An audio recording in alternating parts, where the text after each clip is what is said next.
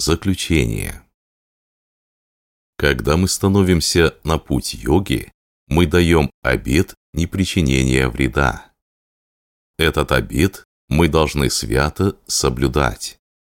Непричинение вреда ни физически, ни ментально, ни психически, ни магически, ни словесно, никаким-либо образом.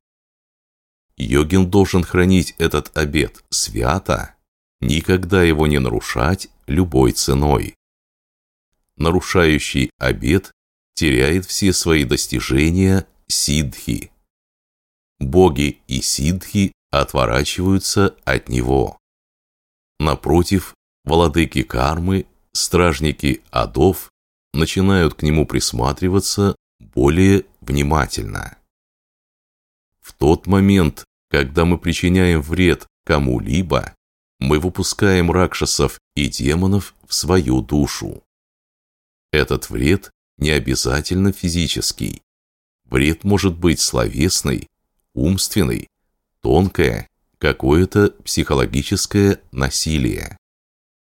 Йогин раз и навсегда отказывается от любой формы такого причинения вреда.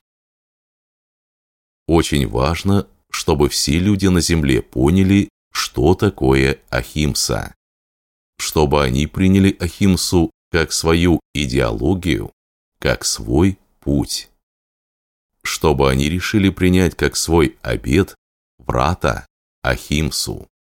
Чтобы они научились почитать Ахимсу, практиковали ее, прославляли ее, следовали ей, учили ей.